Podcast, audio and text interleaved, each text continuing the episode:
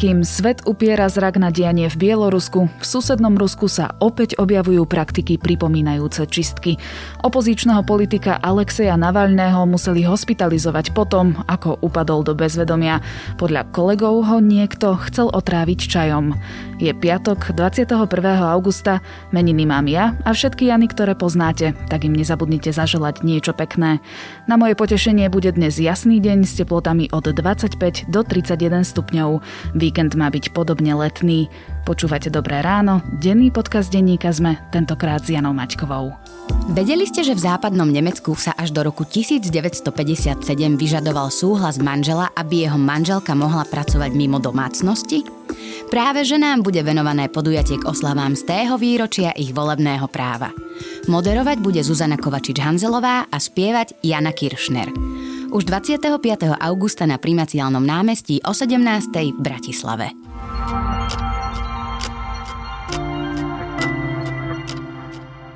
Najprv sa pozrime na krátky prehľad správ. Miera evidovanej nezamestnanosti na Slovensku dosiahla v júli sedem celá šesťdesiatpäť percenta. Medziročne tak stúpla o vyše dva celé päť percenta. Slovák, ktorý pred dvomi rokmi zomrel v belgickej letiskovej cele, nemohol dýchať. Zábery z letiska, kde došlo k zásahu polície, ukazujú aj to, že policajt tlačil na hrudný kôš zadržaného Slováka šestnásť minút.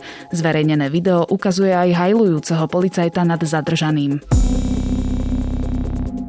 Počet slovenských firiem v daňových rajoch opäť vzrástol. Podľa dát spoločnosti Bisnode v nich aktuálne sídli päťtisícdvestošesťdesiatosem spoločností so slovenskými vlastníkmi. Najviac firiem bolo evidovaných v ú es á, Paname a na Cypre. Americkú Kaliforniu súžujú požiare. Tisíce ľudí museli v dôsledku letných požiarov opustiť svoje domovy v blízkosti San Francisca v meste Vacaville. Požiare pravdepodobne spôsobila vlna horúčav v kombinácii s údermi vyše jedenásťtisíc bleskov, ktoré sa tam vyskytli v posledných dňoch. Nemecká ministerka poľnohospodárstva Julia Klöcknerová presadzuje zákon, aby majitelia psov ich venčili minimálne dvakrát denne v rozsahu minimálne jednej hodiny. Ak legislatíva prejde, bude zakázané napríklad aj nechávať psov celý deň doma o samote či priväzovať ich na dlhú dobu. Viac správ nájdete na zme bodka es ká.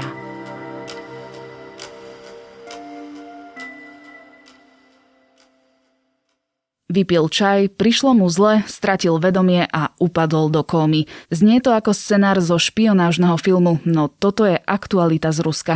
Opozičného lídra Alexeja Navalného totiž pravdepodobne niekto otrávil. Ako sa to stalo, kto je za tým a čo to urobí so samotnou krajinou pod silnou Putinovou rukou. Sa porozprávam s redaktorom zahraničnej redakcie denníka SME, Lukášom Ondarčaninom. Russian opposition leader Alexej Navalny is in intensive care and unconscious in the hospital after apparently being poisoned, according to a spokeswoman. Navalny was on a flight back to Moscow from the Siberian city of Tomsk when he started feeling unwell. Lukáš, zrekapitulujme si udalosti zo včera. Je štvrtok ráno. Líder ruskej opozície Alexej Navalný čaká na letisku sibirského mesta Tomsk na svoj let do Moskvy. Čo sa deje? Na Instagrame sa objavilo video, kde niekto sa vlastne chváli, že zbadal Alexeja Navalného, ako si dáva čaj niekde v bufete na letisku. A o, o nejakú hodinku neskôr ten istý človek z paluby lietadla dáva video, ako Navalný kričí z toalety, kde mu je hrozne zle. A to lietadlo nakoniec muselo núdzovo pristať v Omsku. A teda Navalného spolupracovníci tvrdia, že ho niekto otrávil pravdepodobne tým čajom na letisku, pretože nič iné v to ráno nepil ani nejedol. Takže zatiaľ Navalný leží v nemocnici v kóme. Lekári hovoria, že teda bojujú o jeho život, ale že je stabilizovaný. A čakáme na nejaké nové informácie, či teda naozaj išlo o otravu, alebo aký mohol byť problém, ale teda zatiaľ všetko napovedá tomu, že áno. A musíme ale povedať, že tento podcast nahrávame o šestnástej hodine, takže môže sa ešte všeličo vyvrbiť a rôzne nové informácie môžeme dostať ešte aj počas noci. V každom prípade je už naozaj isté, že v čaji bol jed? To zatiaľ nevieme. Lekári sú veľmi zdržanliví aj v nejakom vyjadrovaní sa. Dokonca ani Navalného manželku k nemu nepustili, lebo od nej chcú dôkaz toho, že je to jeho manželka. Keďže Navalný nedal um, akože povolenie na to, by za ním prišla. Čo ale samozrejme, on je v kóme. On je v kóme, to znamená, že to nemôže spraviť a preto ona by mala nejako dokázať, že je jeho manželka, čo je dosť absurdné. Zatiaľ to nevieme. Jeho spolupracovníci teda tvrdia, že aj doktori sú pod veľkým aj politickým tlakom, takže je to taká špekulácia, ale v minulosti teda treba povedať, že aj samotný Navalný už mal podobné problémy, kedy v podstate mal nejakú alergickú reakciu na toxín. A aj viacero prípadov v Rusku z posledných rokov ukazuje, že niečo takéto sa tam deje viacerým, či už kritikom režimu, alebo opozičným politikom a aktivistom. K tomu sa dostaneme neskôr, ale pristavím sa pri tej silnej alergickej reakcii spred roka. Bola to vlastne situácia, že Navalný bol práve vo väzení, odpikával si trest nejakých tridsať dní vo väzbe, pretože vyzýval ľudí, aby prišli protestovať proti režimu. No a tam zrazu sa u neho prejavila nejaká silná alergická reakcia, ktorú teda pripisovali otrave. Povedzme si teda, že kto je vlastne ten Navalný? Tak Navalný je v podstate taký najprominentnejší kritik režimu, v podstate opozičný politik a v niečom aj investigatívny novinár. Pretože kým zo začiatku bol hlavne teda politicky činný a organizoval rôzne protesty a aj kandidoval do viacerých funkcií, tak v posledných rokoch už skôr upozorňuje na nejaké teda korupčné kauzy Putinovej vlády, jeho ministrov, premiéra bývalého. A jeden z dôvodov je aj to, že vlastne skoro už nikde nemôže kandidovať. On mal aj ambíciu stať sa prezidentom. Áno, keď chcel kandidovať naposledy pred dvoma rokmi, tak skončil tiež vo väzení a teda súd mu zakázal kandidatúru. Raz kandidoval, ešte myslím, že to bol v roku dvetisíctrinásť na moskovského starostu, kedy skončil druhý v týchto voľbách a získal dvadsaťsedem percent, čo nie je vôbec zlé číslo. A samozrejme to bolo ešte bez akejkoľvek podpory médií, keďže naozaj v podstate verejnoprávna televízia je poplatná režimu, takže v podstate to bol najväčší taký jeho politický úspech, ale takmer vždy pri nejakých podobných krokoch skončil vo väzení. Celkovo tam bol viac ako trinásťkrát. Aj o sebe tak žartuje, že je človek, ktorý najlepšie pozná ruské väznice a vďaka tomu aj ruský ľud. On je naozaj známy tým, že takmer každý rok je vo väzení minimálne dvakrát.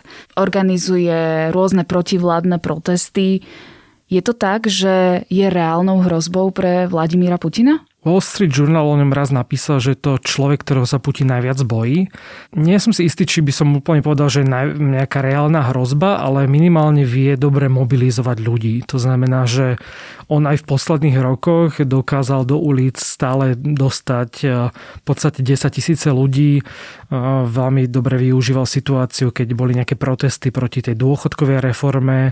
A teraz tým, že Vladimírovi Putinovi veľmi prudko klesá podpora, pod v podstate je historicky najmenej obľúbený, od kedy sa dostal k moci. Myslím, že ešte pred nejakými troma rokmi až šesťdesiat percent ľudí mu v podstate dôverovalo. Teraz mu dôveruje iba dvadsaťtri percent, čo je naozaj veľmi malé číslo.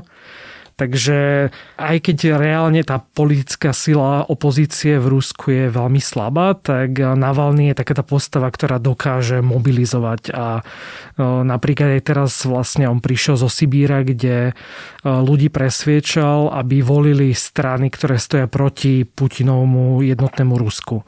Keďže tam vlastne o pár týždňov budú regionálne voľby, tak sa snaží ako keby zjednotiť kandidátov z ostatných strán, aby sa postavili vlastne proti Putinovej strane a tým pádom mohli aj zvíťaziť a nejakým takýmto spôsobom z dola sa snaží v podstate zmeniť ruskú politiku. Ty si spomínal aj jeho iniciatívu v tom, že odhaluje korupciu, ktorá je spájaná s vrcholnými predstaviteľmi krajiny.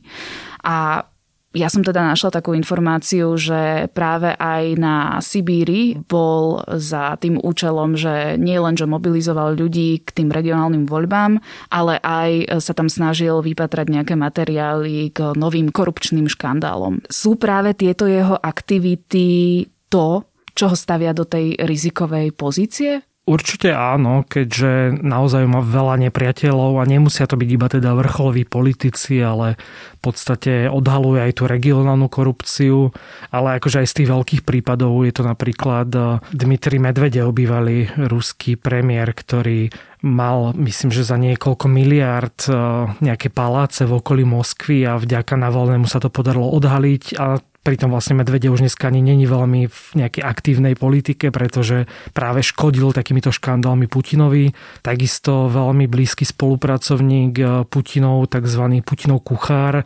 Jevgenij Prigožin, je taký veľmi známy tým, že napríklad do Sýrie a do Afriky posielal nejakých tých milicionárov cez nejaké súkromné spoločnosti a práve Navalný sa snažil odhalovať takéto prípady. Nedávno vlastne jeden z veľkých prípadov bolo, že táto firma toho Prigožina dodávala údajne pokazené potraviny do školských jedální v Moskve a vlastne to vyústilo až do toho, že Prigožin zažaloval Navalného protikorupčnú nadáciu a tá vlastne prestala existovať, pretože v podstate od nich chcel niekoľko miliónov eur, takže v podstate by tie súdne procesy zrejme prehrali a preto ako keby radšej rozpustili tú nadáciu a Navalný stále pokračuje v takom tom kvázi individuálnom boji, ale treba povedať, že on má kancelárie v takmer všetkých ruských mestách, takže naozaj v podstate je to ako keby veľký tím ľudí, ktorí pracujú, aj keď teda nie je to nejaká konkrétna politická strana. Dobre, ale zhodneme sa asi, že pre aktuálny režim je veľmi nepohodlný. Určite je to jedna z takých najhlasnejších kritikov, či už Putina, alebo vlastne ľudí okolo neho a v jeho strane. Spýtam sa teda priamo, má v tejto možnej, ešte teda nepotvrdenej, otrave Alexeja Navalného prsty samotný Kremeľ? Je to jedna z teórií, akože nechcel by som úplne, keďže zatiaľ naozaj nevieme podrobnosti, tak nemôžeme povedať, že by bol za to zodpovedný Kremeľ, ale na základe toho, čo sa dialo v minulosti, tak je to jedna z možností s tým, že aj nejakí jeho spolupracovníci priamo obvinili Kreml, ak nie z toho činu, tak z toho, že v tom prostredí, v akom v podstate Rusko aktuálne funguje, tak tomu vlastne politici a Putin prispeli. Poďme sa teda vrátiť do tej minulosti a približme si osudy niektorých iných kritikov a teda nerozprávame sa len o pokusoch o otrávenie niektorých súperov alebo tých, ktorí kritizovali priamo Putina, ale vlastne aj o vraždách. Tak v minulosti bolo viac prípadov, kedy v podstate takéto otravy boli aj úspešné. Jeden z tých najznámejších, čo sa teda nestal na ruskej pôde, ale bol Alexander Litvinenko, bývalý agent ká gé bé, ktorého otravili v londýnskom hoteli čajom, v ktorom bol naliaté polónium dvesto desať, takže radioaktívna látka. Vlastne Litvinenko zomieral ako keby tri týždne a v podstate obvinil Putina z toho, že on je za tým. Aj nejaké nezávislé britské vyšetrovanie ukázalo, že ruský štát bol priamo zodpovedný za tú vraždu, aj keď im sa nepodarilo vlastne nikoho odsúdiť, pretože tých agentov nevydali. Takže toto bol jeden z tých v podstate úspešných prípadov, kedy naozaj režim odstránil svojho kritika. Ale je tam viac prípadov, kedy či už chceli tých ľudí zastrašiť, alebo naozaj to v podstate nevyšlo ako otrava. Či už to bol napríklad pred dvoma rokmi hovorca tej aktivistickej punkovej skupiny Pussy Riot, Piotr Verzilov, ktorého tiež vlastne otravili a niekoľko dní nevedel rozprávať ani chodiť. Nakoniec sa z toho dostal a nejako sa nepodarilo tiež zistiť, kto bol za tým, ale bola to nejaká forma otravy. Potom napríklad opozičný politik pár mesiacov potom, čo zavraždili Borisa Nemcova, čo bola naozaj prominentná tvár ruskej opozície, tak taký jeho veľmi blízky spolupracovník a chránenec Vladimír Kara-Murza skončil v nemocnici so zlyhaním obličiek. O dva roky sa zopakovalo úplne to isté a v oboch prípadoch tí doktori povedali, že to bola zrejme nejaká toxická látka, aj keď nevedia aká. Takže tých prípadov je naozaj viacero, či už je to teda priamo na ruskej pôde, alebo v posledných rokoch sme to videli často aj v zahraničí, napríklad aj v prípade Sergeja Skripala a Novičoku a ešte ďalších prípadoch. Ako sa k týmto udalostiam stavia ruská spoločnosť? Lebo hovoril si totiž o tom, že Putinovi klesajú preferencie, Na druhej strane si teraz zabezpečil, vlastne zabetonoval svoju pozíciu v čele krajiny a ak sa nemýlim, tak na svojom poste má zotrvať do roku dvetisíctridsaťšesť? Teoreticky áno, ak by sa toho dožil. Ak by sa toho dožil. A dal si to potvrdiť dokonca aj referendum, kde obyvatelia povedali, že OK, poďme do týchto ústavných zmien, kde akože potvrdíme túto Putinovú moc. Takže je to také, že oni tieto udalosti vôbec nevidia alebo sklápajú pred tým zrak? Alebo v akej je situácii ruská spoločnosť? Treba povedať, že vidno to aj na tej podpore Putina, že napriek tomu, že ľudia odsúhlasili v tom referende tie zmeny, aj keď samozrejme stále to nie je ani väčšina ruskej spoločnosti, tak zhoršujúca sa ekonomická situácia v Rusku a v podstate aj ten medzinárodný tlak na Rusko, nejaké sankcie, zhoršujú výhľadky toho Putina. To je jeden z dôvodov, prečo možno sa chce viac zabetonovať pri moci. Ale v prostredí, kde sú obmedzené slobodné médiá, kde vlastne kritici, ako je napríklad Navalný, končia veľmi pravidelne vo väzení, je ťažké vytvoriť možno nejakú efektívnu opozíciu. To znamená, že aj keď ruská spoločnosť by možno chcela nejakú alternatívu, tak tá alternatíva je veľmi obmedzená. Treba povedať, že aj Navalný nie je úplne vnímaný všetkými ako nejaká pozitívna zmena. On je pomerne nacionalistický politik a viacerí ako keby liberálnejší voliči by ho asi nevolili, keby sa dostal k moci, alebo by ho teda volili iba kvôli tomu, že stojí proti Putinovi. Takže ja si myslím, že tú zmenu tam pomaličky badať, lebo napríklad už máme viac ako dva mesiace trvajúce protesty v Chabarovsku, čo je síce naozaj ďaleký ruský východ, ale málo kedy sú tie protesty také trvácne. To znamená, že ak sa niečo v tej krajine výraznejšie nezmení a možno ak tá opozícia nebude mať nejaké reálne silnejšie slovo, tak na tom ešte môže Putin naraziť. Myslím, že práve konkrétne táto udalosť s Navalným môže niečo v Rusku zmeniť? A pýtam sa to aj v kontexte toho, čo sa deje teraz v susednom Bielorusku. Myslím si, že ak by sa potvrdilo, teda, že naozaj šlo o otravu, ak by napríklad teda, sa Navalného stav nezlepšil, tak to môže vyvolať odpor nejakej časti spoločnosti. Ale súčasne to by zase nedávalo úplne zmysel v tom, ak ho chcel niekto otráviť, či túto reakciu očakával. Takže to asi uvidíme od toho, či sa podarí zistiť, že kto a za akých okolností ho otrávil. Ale mm, podľa mňa tých protestov tam môže pribudnúť presne, ako to vidíme na tom východe. Aj keď teda presne Putin sa obáva toho, aby sa nedialo niečo podobné ako v Bielorusku. Keďže vidíme, že na tom ďalekom východe tie protesty trvajú a tá spokojnosť obyvateľstva sa znižuje, pretože už naozaj štát si nemôže dovoliť nejaké štedrejšie dávky alebo v podstate nejaké tie populistickejšie politiky, ak je v zlej ekonomickej situácii. Takže Putin je preto napríklad veľmi opatrný aj s Bieloruskom. Niekto možno očakával, že tam vtrhnú jeho vojska a že by pomohol Lukašenkovi, ale ak Lukašenko už stráca podporu priamo medzi Bielorusmi, tak možno nie je až tak racionálne zachraňovať jeho, pretože by sa to mohlo vypomstiť presne aj Vladimirovi Putinovi. Takže ja si myslím, že sa trocha obáva toho bieloruského scenára, aj keď teda Rusko je veľká krajina a tie nálady sú naozaj asi odlišné na západe a niekde na tom ďalekom východe. Ale ak je tam niečo spoločné, tak je to možno presne tá postupná zmena z dola nie až tak vedená politikmi. To znamená, že aj Navalný sa posledných rokoch snažil skôr presviečať voličov cez tú korupciu tej vládnej strany a ukazovať na to, čo je na tom zlé a až tak nepresadzovať možno seba alebo nejaké konkrétne politické osobnosti, pretože vidí, že tí ľudia v podstate tvoria tú zmenu, ak to tak troška klišovito uzavriem. Určite budeme sledovať, ako sa situácia vyvíja. Najnovšie informácie sa dočítate na stránke zet em e bodka es ká a v štúdiu so mnou bol Lukáš Ondarčanin, redaktor zahraničnej redakcie denníka zet em e. Ďakujem. Moscow is sucking up all the resources from the Far East and we get nothing in return. This region used to be so rich, the people were doing so well, and the production was thriving. Now, all the big enterprises have been bought up by Moscovites.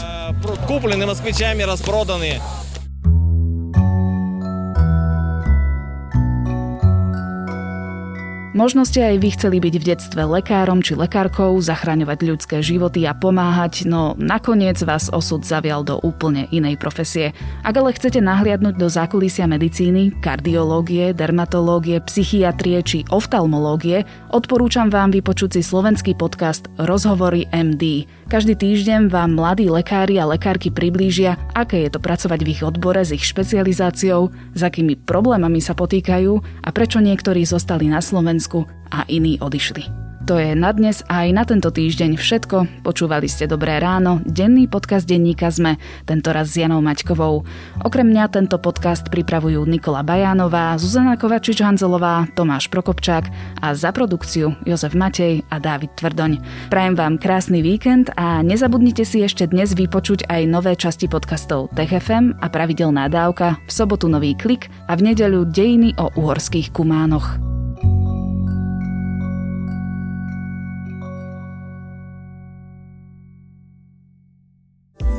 Zaujíma vás, čo hovorí spoluzakladateľka Pixel Federation Lucia Šicková na odkaz z tého výročia volebného práva žien? Príďte si vypočuť jej príbeh už dvadsiateho piateho augusta na Primacielnom námestí o sedemnástej v Bratislave.